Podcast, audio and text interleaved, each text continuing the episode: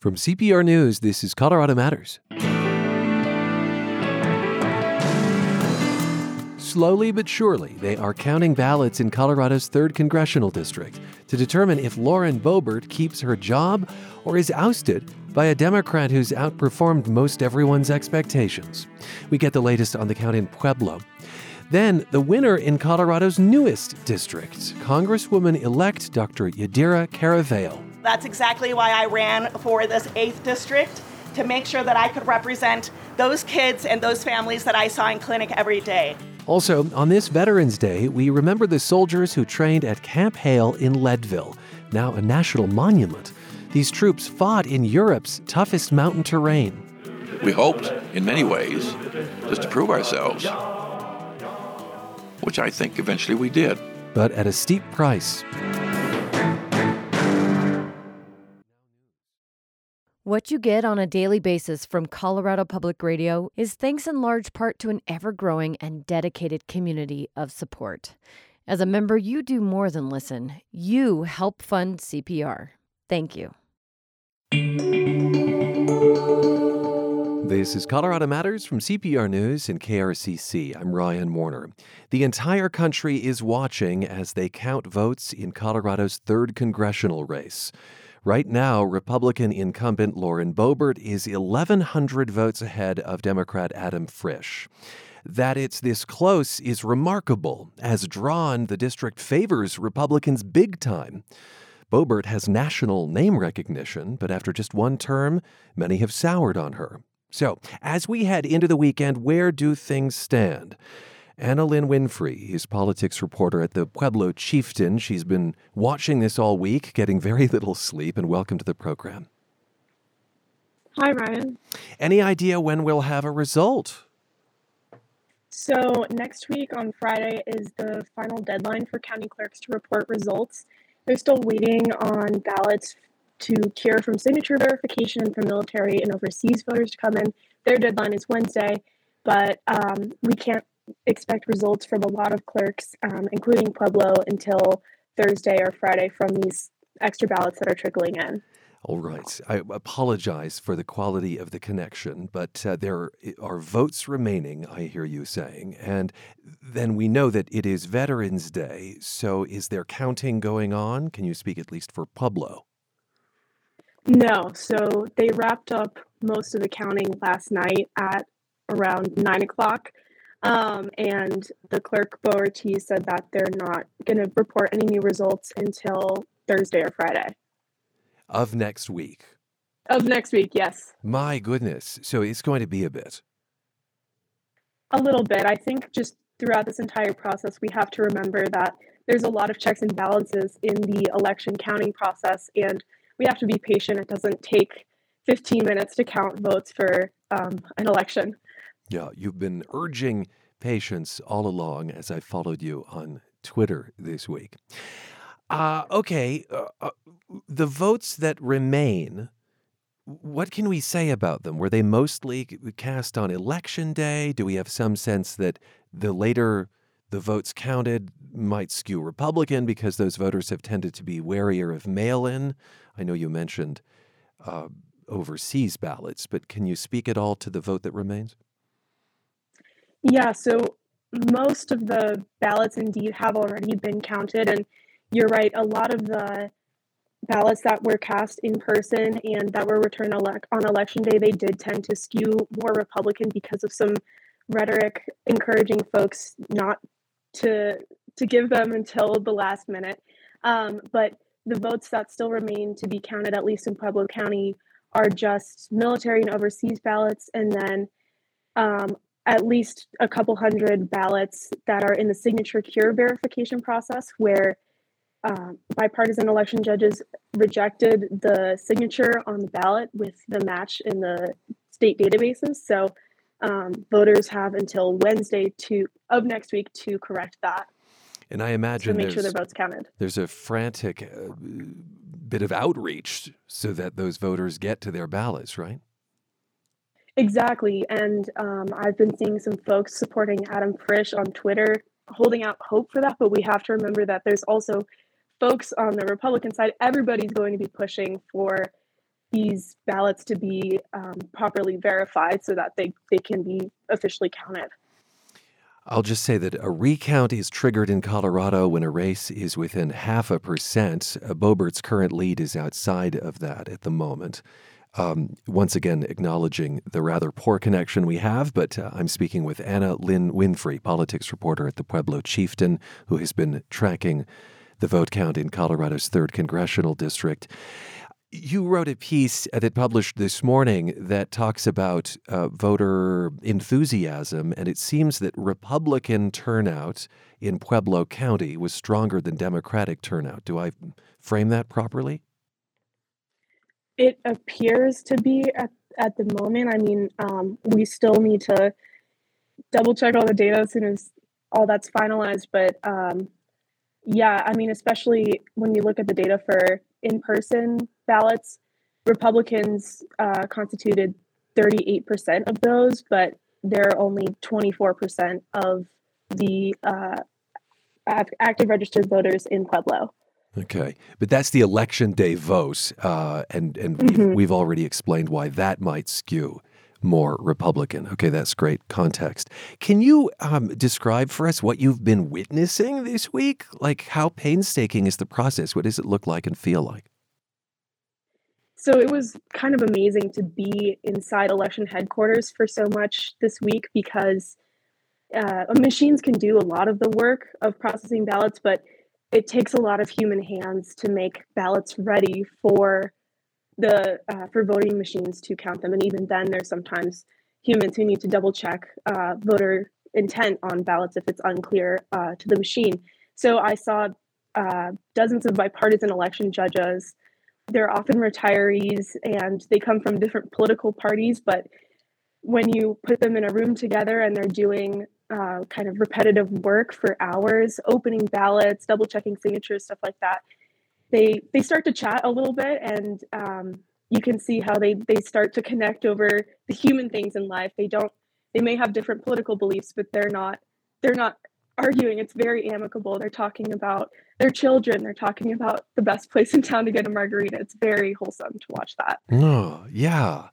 It, I think it must imbue with a bit of hope, um, because I was I was curious whether there was tension among, you know, those volunteers, those judges. But it sounds like, uh, as you say, it's an amicable relationship.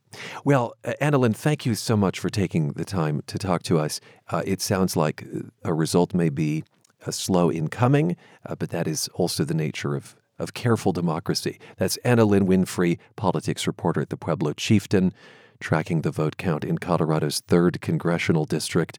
The race between incumbent Republican Lauren Boebert and Democrat Adam Frisch is still too close to call as we sit here this morning.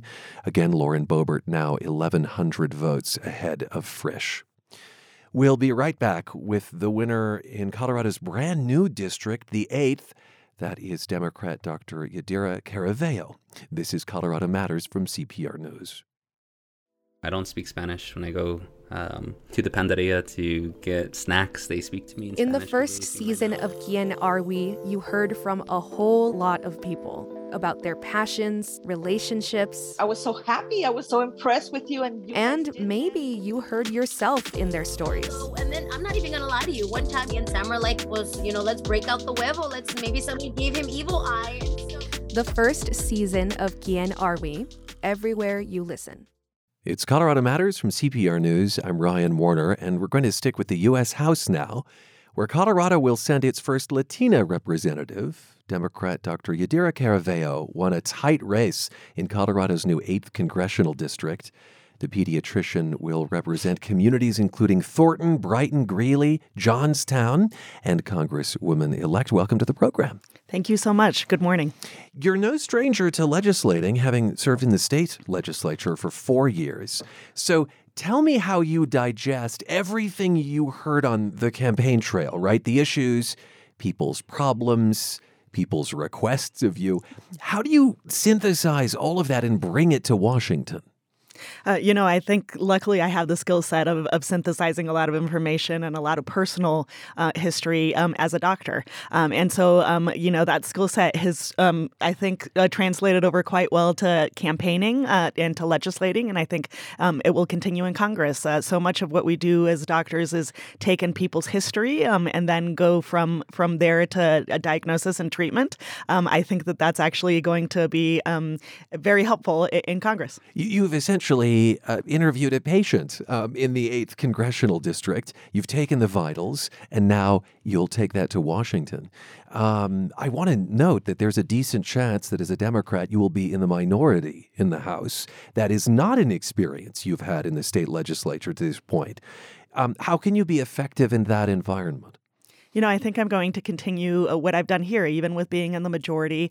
Um, I made sure to forge relationships with uh, my colleagues across the aisle uh, to take in their thoughts um, and uh, their feedback on bills um, and to really try to be bipartisan. Two thirds of the bills that I passed in the Colorado legislature had Republican votes um, on them. Um, I think that will uh, work well, even if uh, I, end, I end up in the minority and have to forge those relationships with um, the party in the majority. You know, it feels as if the country is bitterly divided, and to hear you say that you create relationships with people from the other party is comforting. Is that difficult, those bonds? Uh, surprisingly not. I mean, I don't know if that's going to change in, in Washington, but, uh-huh. you know, as I, as I was sitting here waiting for the interview, I was texting with two of my Republican colleagues uh, in the state legislature. And so um, it's very much based on, on the person, but we have some incredible people serving on both sides of the aisle here in Colorado. Um, and I'm sure that I will find the same in Congress. Well, but you said you weren't sure. I mean, I, I, it is a question mark whether Washington will feel like Denver in that case. What what questions do you have about Washington? How well do you know that place? Um, you know, uh, peripherally, really. Um, I've done a lot of advocacy uh, with different groups uh, in Washington, and so I know it from the advocate side, uh-huh. um, including with the American Academy of Pediatrics.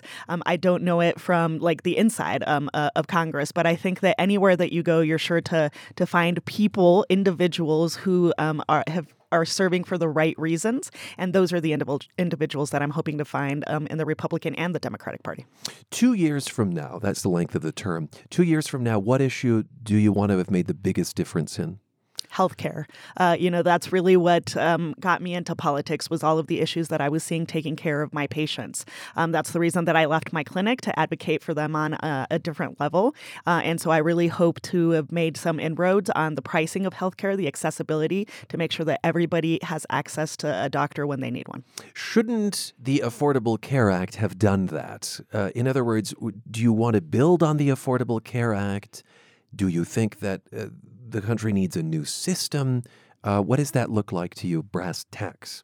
Uh, certainly something to build on. I think that insurance companies and pharmaceutical companies still have way too much power um, over our ability to take care of ourselves. That's, uh, you know, what compelled me to run for for the for office was all of the conversations that I had to have with insurance companies, um, where it wasn't about my medical opinion. It was about their checklist and what they were will- willing to pay for. And so um, that's what I hope to to work on, is um, reducing the the calculation about money in healthcare and really having at focus on medicine. It's an interesting thing to have an agenda for yourself and then know you're joining a giant body of hundreds of lawmakers. Um, you know, one way to make your voice heard is through committee assignments. Are there particular committees that you hope to have a voice on? I'm hoping to be assigned to energy and commerce. Uh, energy, the energy sector obviously is going to be very important uh, for me as the representative from the eighth District, uh, where we have a big oil and gas sector and where we can also re, um, really invest in renewable energy. Uh, and that committee also has uh, a lot to do with healthcare. Any sense that they're going to put you on that committee? Or th- that's a conversation that we'll needs to it. still have? Okay. Exactly. um, you know, as a state lawmaker, your name was on some big, thorny, controversial bills. Oil and gas reform, sex education, regulating high T H C cannabis products. What lessons did you learn from those fights that you think you'll bring to Washington? you know, it really reinforced the lessons that my dad taught me, that when you have a job, you do it to the best of your abilities. You jump in there.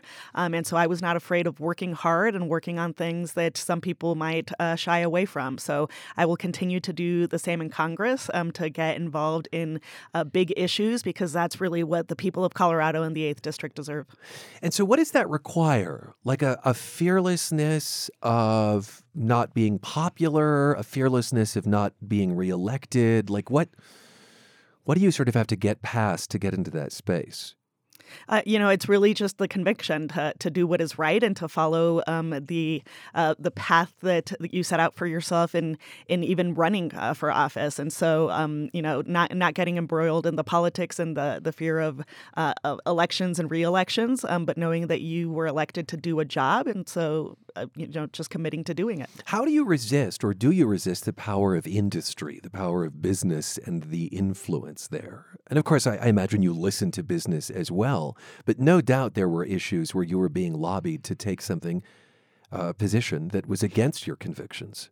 Absolutely. And it's, you know, knowing that there's a lot of money in politics, um, whether it's in a campaign or in the um, uh, legislating itself. And so what I always tried to keep in, in my mind was that there were a lot of people out there who cannot afford a lobbyist. Um, and so in my head, even if I needed to, I would counter whatever uh, the industry was saying with the people who didn't have somebody there to argue for them. You're listening to Colorado Matters from C P R News and K R C C. I'm Ryan Warner, and we are speaking with Congresswoman-elect Doctor Yadira Caraveo, who has won the race in Colorado's new eighth Congressional District.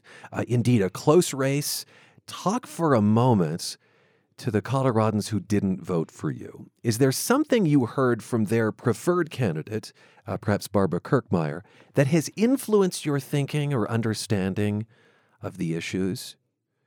You know, I think that she was um, speaking from a, a perspective of um, people who I may not always um, agree with on the base of um, of issues, uh, but that are still passionate um, about what they believe. And so uh, what I um, will continue doing is listening um, to, to every constituent uh, in the eighth District um, and trying to, to tailor uh, any legislation that I'm part of um, to benefit the district. Is there an issue where listening to your opponent and her supporters opened your eyes to something that you hadn't seen before?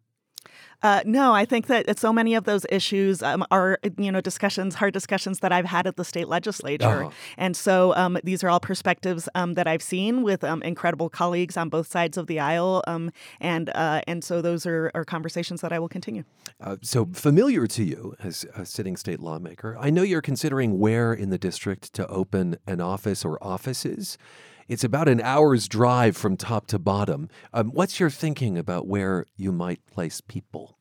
Uh, you know, I would love to have a presence um, in uh, both both the north and the south parts of the district. I, you know, am going to orientation next week, and uh, and we'll figure out what the, you know, logistics of, of opening offices are. But I think it's very important, um, no matter where you are in the district, that you feel like you have um, easy access to us so that we can um, hear your, your issues. So something perhaps in those uh, northern suburbs in Adams County, something perhaps in Weld County, you're yeah, saying. That would uh-huh. be optimal. You told us, it was in September, that if you were elected to Congress, you wouldn't be able to keep your pediatric practice going, but that you would maintain your medical license and perhaps do some volunteer work. Uh, what have your conversations with patients sounded like, Doctor Caraveo?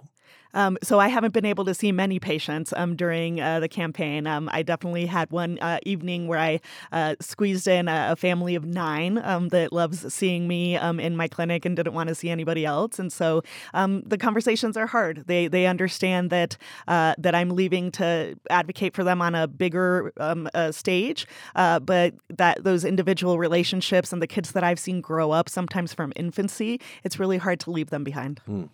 Colorado's congressional delegation has some career politicians. I mean, Diana DeGette, Doug Lamborn, Ken Buck, they've been in office for uh, quite a while. Uh, your district, I'll say, is far more competitive than theirs. But if you had your druthers, would you like to serve in Washington for a long time? We will see, right? With uh, with any job as you start it, uh, you have a lot to learn and um, a lot to learn about your path. And so um, I know that whatever whatever the path I, I take, it will always be serving people, uh, whether it's as a doctor or a legislator. What is one memento or picture you're going to be sure to bring to Washington? Uh, you know, we had a, a press availability yesterday at uh, at my parents' house, and there was an incredible picture um, at the uh, that the Denver Post published of uh, me with my sister and my parents, um, and us just uh, looking at each other with a lot of happiness and um, and pride. And so I think that's definitely something that I will bring with me. That'll be on the wall or a desk. Thank you so much for being with us. Thank you. Congresswoman-elect Doctor Yadira Caraveo, Democrat, will represent Colorado's eighth Congressional District. That is the new district because of population growth. A late leader of the Colorado House, Hugh McKean, was honored at the state capitol Thursday. He died last month after suffering a heart attack at his home in Loveland. He was fifty-five. Friends and colleagues remembered McKean as a helper, including Speaker of the House, Alec Garnett. When I think of Hugh McKean in my mind's eye, I can see his huge smile and his arms outstretched coming in for one of his famous bear hugs. Hugh McKean loved big. He loved everybody. He knew every issue that was happening in the Capitol. If there was a staff member who was having a problem at home or was having a problem at work, Hugh was there to listen, to lean on, and to help solve that problem. His relationships ran deep. He loved my kids in a way that no one in this building did. He built a relationship with my family.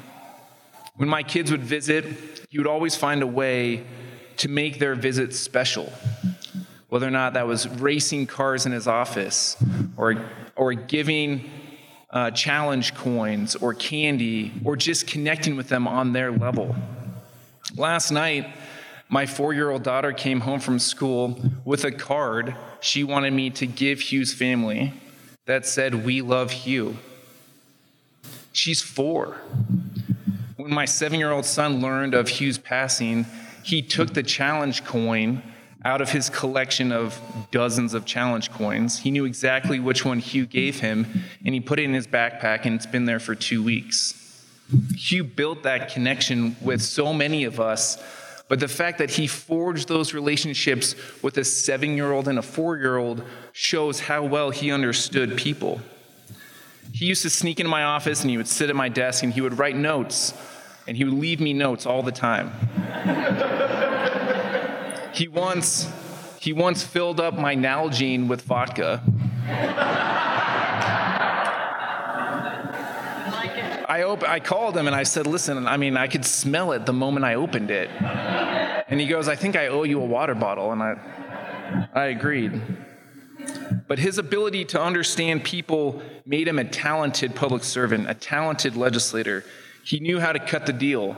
He wasn't afraid to jump into the thorniest issues, and he would work with anyone. It didn't, re- didn't matter which party you were from. It didn't matter which side of the issue you represented. He would listen to you, and he would work with you. He was a staunch Republican and proud of it. He reminded me of the Republicans I grew up with. He believed in small government. He believed that the private sector could solve problems faster than the state could, and guns. He loved his guns. And it brings up a story that I was reminded of uh, after his passing, where in twenty eighteen, I was drafting a bill, a gun safety piece of legislation called the Red Flag Bill. And he called me up and he said, "Alec, I want to sit down with you. I want to go through some of my thoughts and concerns with this piece of legislation." I said, "That's fine. I'm at Ashton's soccer practice." Ashton was four at the time. And he said, "Just give me the address." So I sent him the address and he drove to the soccer practice. He sat with me on this grassy knoll Uh, over Robin, looking over Robinson Park, and we were watching the four-year-olds kind of just chase the soccer ball, talking deeply about the details of this legislation. He presented a few amendment ideas. He talked through alternative ways to go about it. We disagreed with each other. And at the end, he said, "I fiercely disagree with you, and I'm going to fight you on this issue, but I'm going to do it respectfully." And I think this is a really important point to remember. He debated that bill fiercely in the well. He represented his own views. He represented his constituents. He represented his party. But he did it the right way. He did it what I would say the old-fashioned way. In our society today, we've forgotten how to disagree with each other, but Hugh never did. He made sure that he was heard. He made sure that he dug into the legislation and pointed out the weak spots. But he didn't put our friendship, he didn't put the institution at risk because of that disagreement. He was a statesman. Hugh also had a deep friendship with my wife, Emily. I remember on opening day, his first opening day session speech, giving, uh, in those opening day speeches, he could have gotten into, you know, how, you know, he was going to derail the Democrats' agenda, how he was going to accomplish his goals at, against all odds. But literally the first thing that he did standing at that podium was look up at the balcony and point to my wife, Emily, and say that he loved her. That was Hugh. He always told people how much he cared about them. He never let a day go by where he didn't say that he loved you. Hugh loved being a dad. Hugh loved Amy. He loved the process of building his house. He would tell you all about it. He almost convinced me to go out and like hammer nails with him. He loved being a legislator. He loved being a good friend. He loved all the staff in this building. And he loved being part of something greater than him. He really is an example for us all, and I hope his legacy lives on forever. He will be missed. That is Democratic Speaker of the Colorado House, Alec Garnett, remembering his friend, the late Republican House Minority Leader Hugh McKean, during a service Thursday at the state capitol. McKean died of a heart attack last month at fifty-five.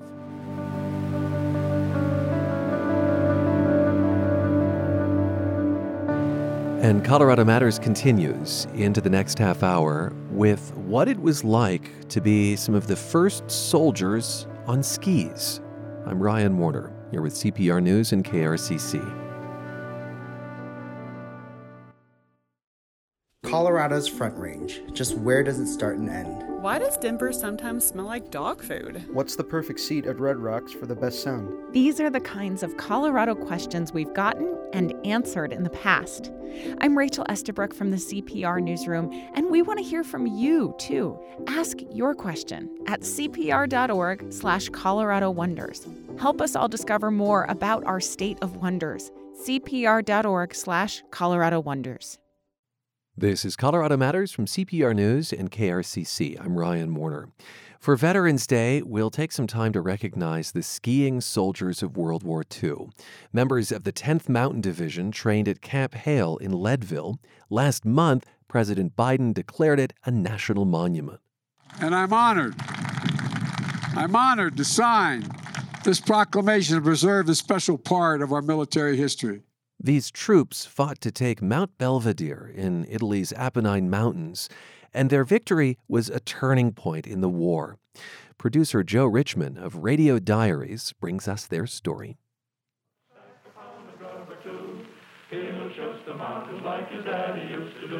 My name is Robert J. Nordhaus.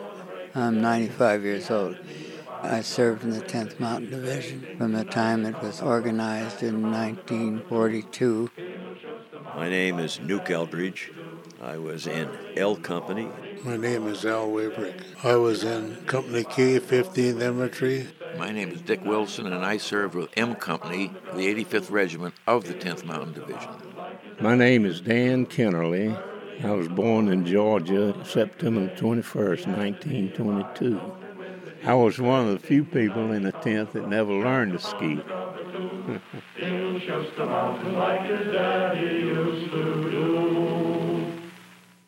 The tenth really got started in nineteen forty, I believe it was. The U S Army decided they were going to form a mountain unit. And the reason was our infantry just weren't ready in terms of equipment or clothing or anything for winter warfare. If we had to go into Norway or Finland, or if we had to fight in the Alps, we'd have to know something about how to fight in the mountains. I heard about the tenth Mountain Division being formed. At that time, it was called just the ski troops. And I knew that I was going to be drafted sometime, and I didn't want to go into some outfit that didn't appeal to me. And, of course, being a skier, it was a very glamorous idea. I went and talked to our personnel man. Paratroops was filled up, so just out of the clear blue sky, I just said, how about the ski troops? Seven days later, and I was on our way to Camp Hale, Colorado. It starts with a bugle blowing reveille over your bed when you arrive. Hey, Jack, that's a G I jive. Camp Hale, it was in the Pando Valley. It's just across the Continental Divide on the west side. And we got there, and I got off the train, and I saw this big white snowbank seven feet high, and I thought to myself, what have I got my tail into? Me being a boy from the flatland of Monroe County, New York, to get up there and see that type of mountains, I just didn't know they existed. Just just amazing.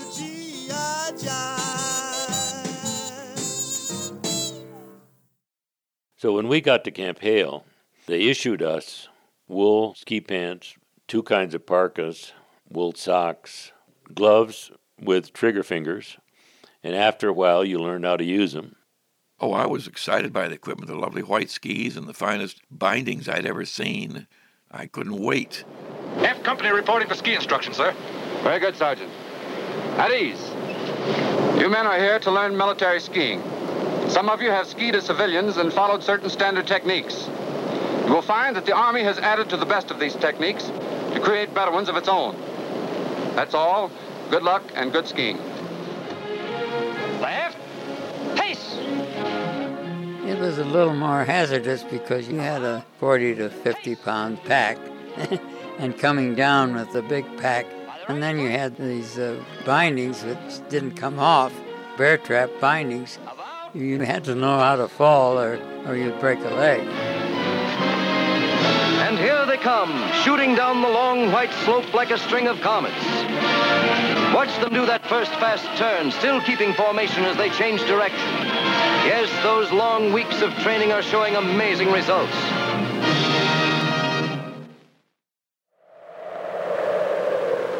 It was very rugged training.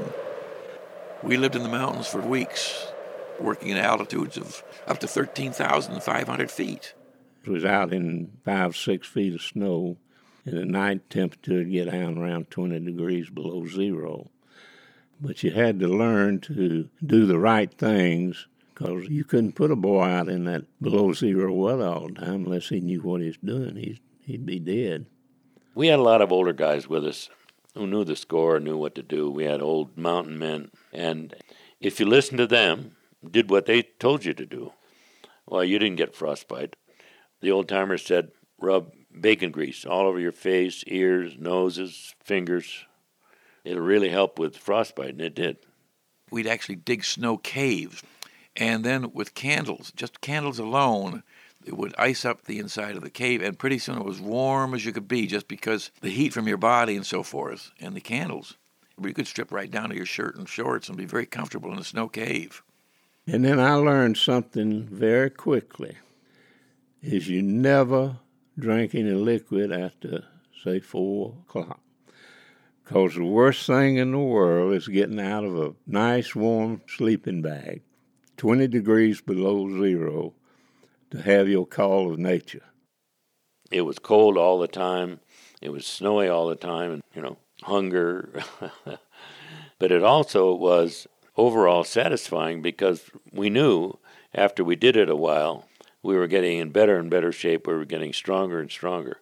Our division was probably originally designed to fight in Norway.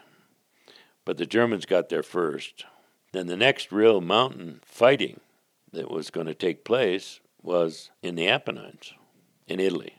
It was Christmas Day or something like that. They boarded us onto the ship and said, okay, you guys are headed for Italy. We were finally in a combat zone. We hoped, in many ways, just to prove ourselves, which I think eventually we did.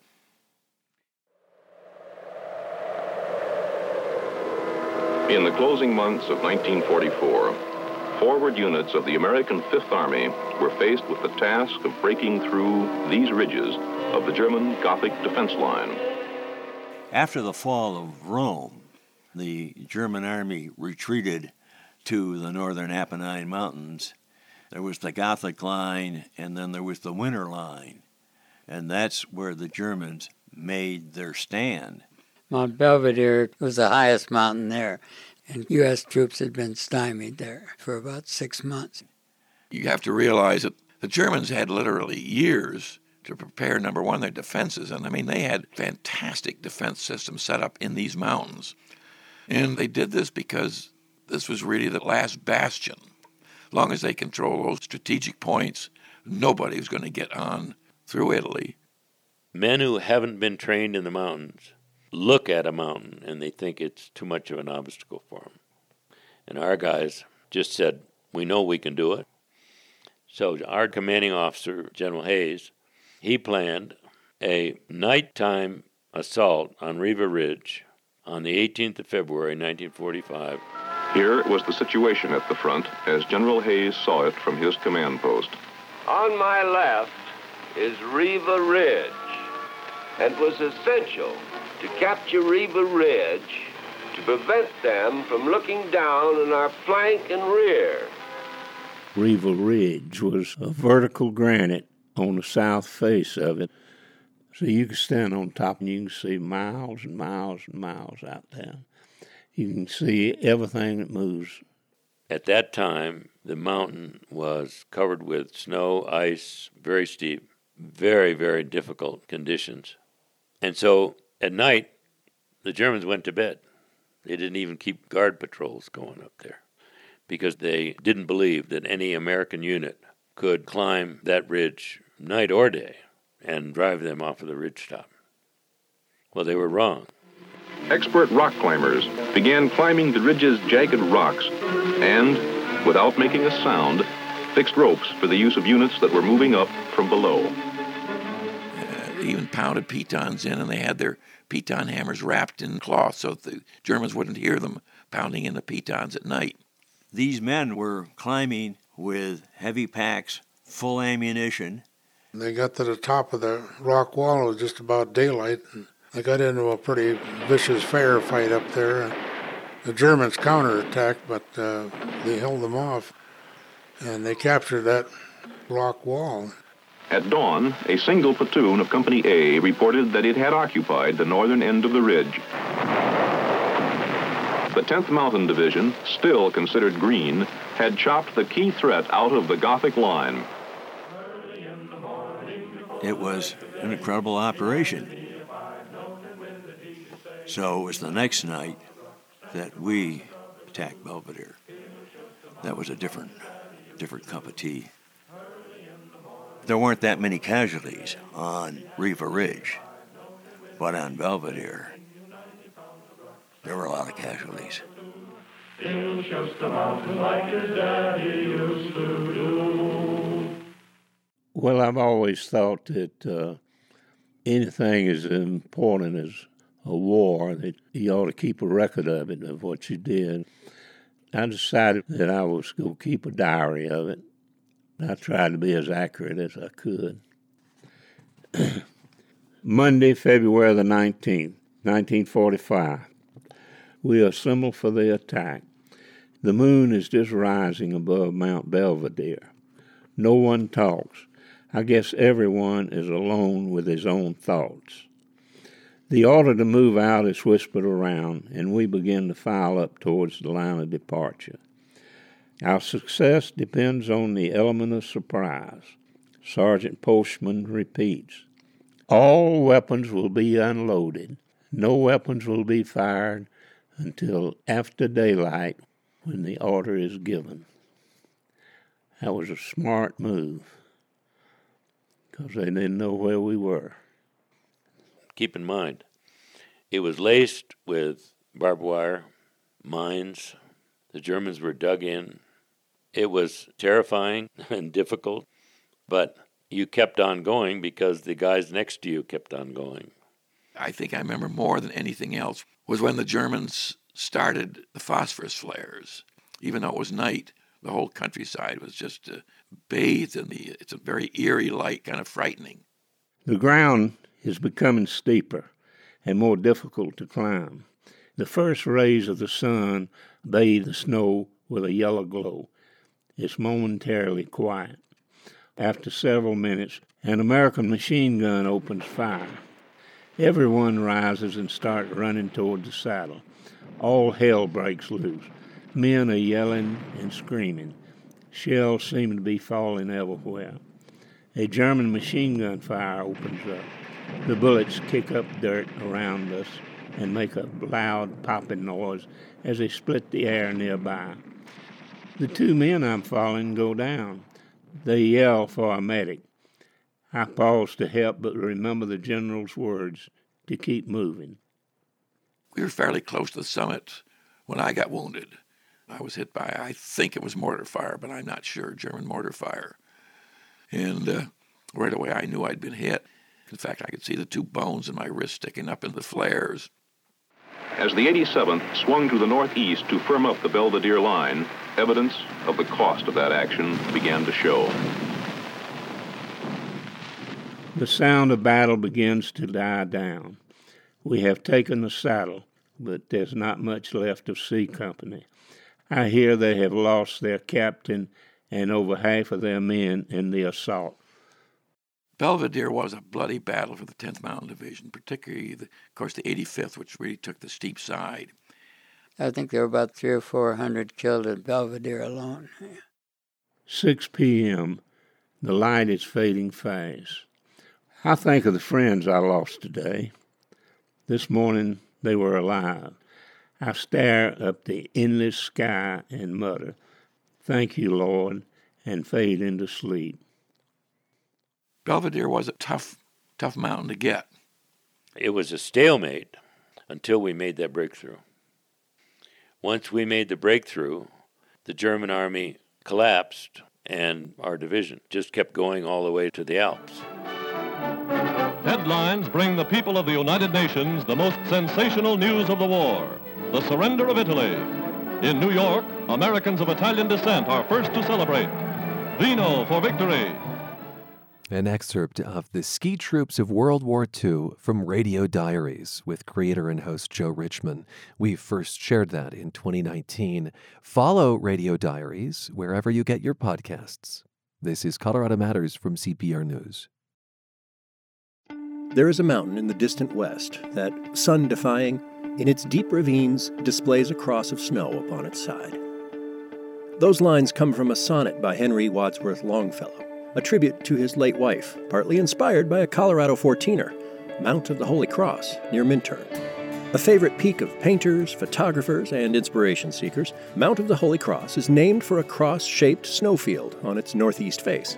But it is not as sun-defying as Longfellow implied. A Colorado summer eventually does melt the snow down a steep, narrow rut into a sapphire-colored lake. It's called the Bowl of Tears, another poetically inspired feature of the landscape, as hiking straight up Mount of the Holy Cross can be arduous. Before the snow melts, bring a helmet, ice axe, crampons, and plenty of rope. After the snow melts, climbing is not recommended. A Colorado postcard from Colorado Public Radio, with support from Sheets and Giggles.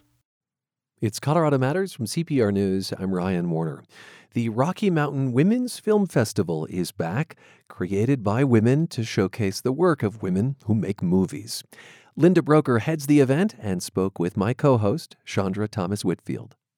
The Rocky Mountain Women's Film Festival. This is a really exciting year, celebrating the thirty-fifth anniversary. It is indeed. And we're not only excited to be celebrating our thirty-fifth anniversary, but we are also excited to be celebrating the fact that we are fully back in our usual location at Colorado College, offering films at four different venues and just starting to feel like we're back in action since our hiatus after twenty nineteen. What's interesting about your festival is you have an in-person festival at Colorado College, November eleventh through thirteenth, but then you also offer a virtual encore November seventeenth through twentieth, so people can enjoy these films at home. Yes. And it's, you know, I would say that's one of the positives that came out of COVID. Um, in twenty twenty, when everything was shut down, everyone, including uh, film festivals, were faced with figuring out how to continue on when we weren't able to do what we normally do in person. So in twenty twenty, we hosted a fully virtual film festival, which was really well received, um, especially given the circumstances. But we continued it last year as well, realizing that it offered a lot more accessibility to the films and eliminates the challenge of trying to see everything in one weekend. Yeah, I do think that a lot of us are uh, excited about watching, you know, being able to access things in our pajamas. I think that's kind of another thing that came out of COVID. Yeah, definitely.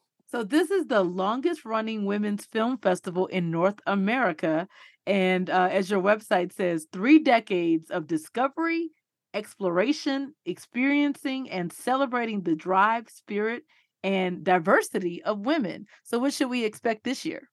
We really pride ourselves on offering a very diverse selection of films. We focus primarily on documentaries. So our feature films are all documentaries with one exception. We also have a smattering of short films also sprinkled throughout the festival, which are both narrative and documentary. But I always feel like if someone were to come to the festival and watch, you know, five or eight films, they will have touched many of the corners of the world that they might not otherwise know anything about. I also read that this event started with two women who wanted to offer the community a new lens on the world, the female lens. So I understand that there are two Colorado-centric films that are being screened this year. Can you tell us about those? Yeah, we've got one film. It's a short film called Fight or Flight. And the subject of the film is a female pilot, and I believe she was the first female pilot to work for the Colorado Department of Wildlife. Yes. And the other film is called Being Michelle, and the filmmaker, Mae Thornton Mayra, actually grew up here in Colorado. And it's always cool to learn uh, kind of a backstory about like the state that you're in or the your immediate community. And it sounds like these these films uh, either have a storyline focused on Colorado, or it is created by someone, you know, born and bred, so to speak, in Colorado. So pretty exciting. Yeah. And there's actually two other films that are somewhat Colorado-centric. Um, film professor from Colorado College. We're mm. featuring her film, uh, Mississippi Messiah. And mm. then a Colorado College grad is going to be attending with her film Battlefield. Wow. So lots of lots of stories. So you have four options if you really want to look at the Colorado angle, but then there's tons of other films with uh, just kind of women-centric stories. That is correct. So it is the first year back after COVID and uh, having an in-person film festival. Why should people come out to the Rocky Mountain Women's Film Festival this year? Well, it's funny. You referenced earlier, you know, the joy of watching films in your pajamas, which I will not argue with. Um, however, we are big believers that when you watch films in a community of other people, it completely amplifies the experience. The dynamic that happens just in a dark theater of people sitting quietly is really interesting. But the conversations that happen afterwards, when you're discussing what you just watched, are really what make a festival special. And of course, the conversations with the filmmakers as well. Thank you so much, Linda. Thank you. Linda is Linda Broecker, Executive Director of the thirty-fifth Annual Rocky Mountain Women's Film Festival, speaking with my colleague Chandra Thomas Whitfield. The event runs through Sunday at Colorado College in Colorado Springs. And finally today, Red Rocks wraps up its concert season this weekend after its busiest schedule since the pandemic shutdowns. We'll leave you with music from one of this year's headliners, Austin, Texas-based singer-songwriter Shaky Graves.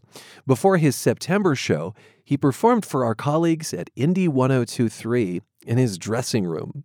Gonna play a song called Ready or Not. And last year, after we played Red Rocks, it was basically, hadn't played any shows for like, what, almost two years. And then we had five shows with an entirely new band, and then we played Red Rocks. And it was just like one of the most intense experiences ever. And so afterwards it was like, okay, let's do a little decompression. I went over to my buddy over here who you can't see in Radio Land. Just make a noise. Eh. Yeah. That's Cameron Neal. And Cam's family has a uh, a cabin outside of Creede, Colorado. And we ended up writing this song, Up in the Mountains. Ready or not,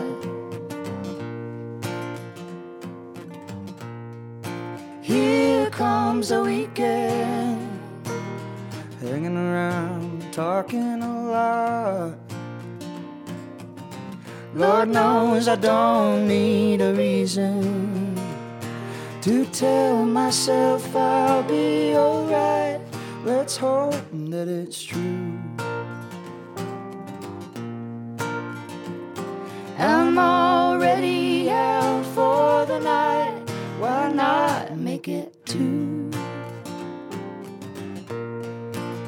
My God, ready or not? Ooh, here comes the wedding. Well, you were the wife, and I say why not? I'm so excited for you. What are we forgetting? To tell ourselves we'll be alright. Let's hope that it's true.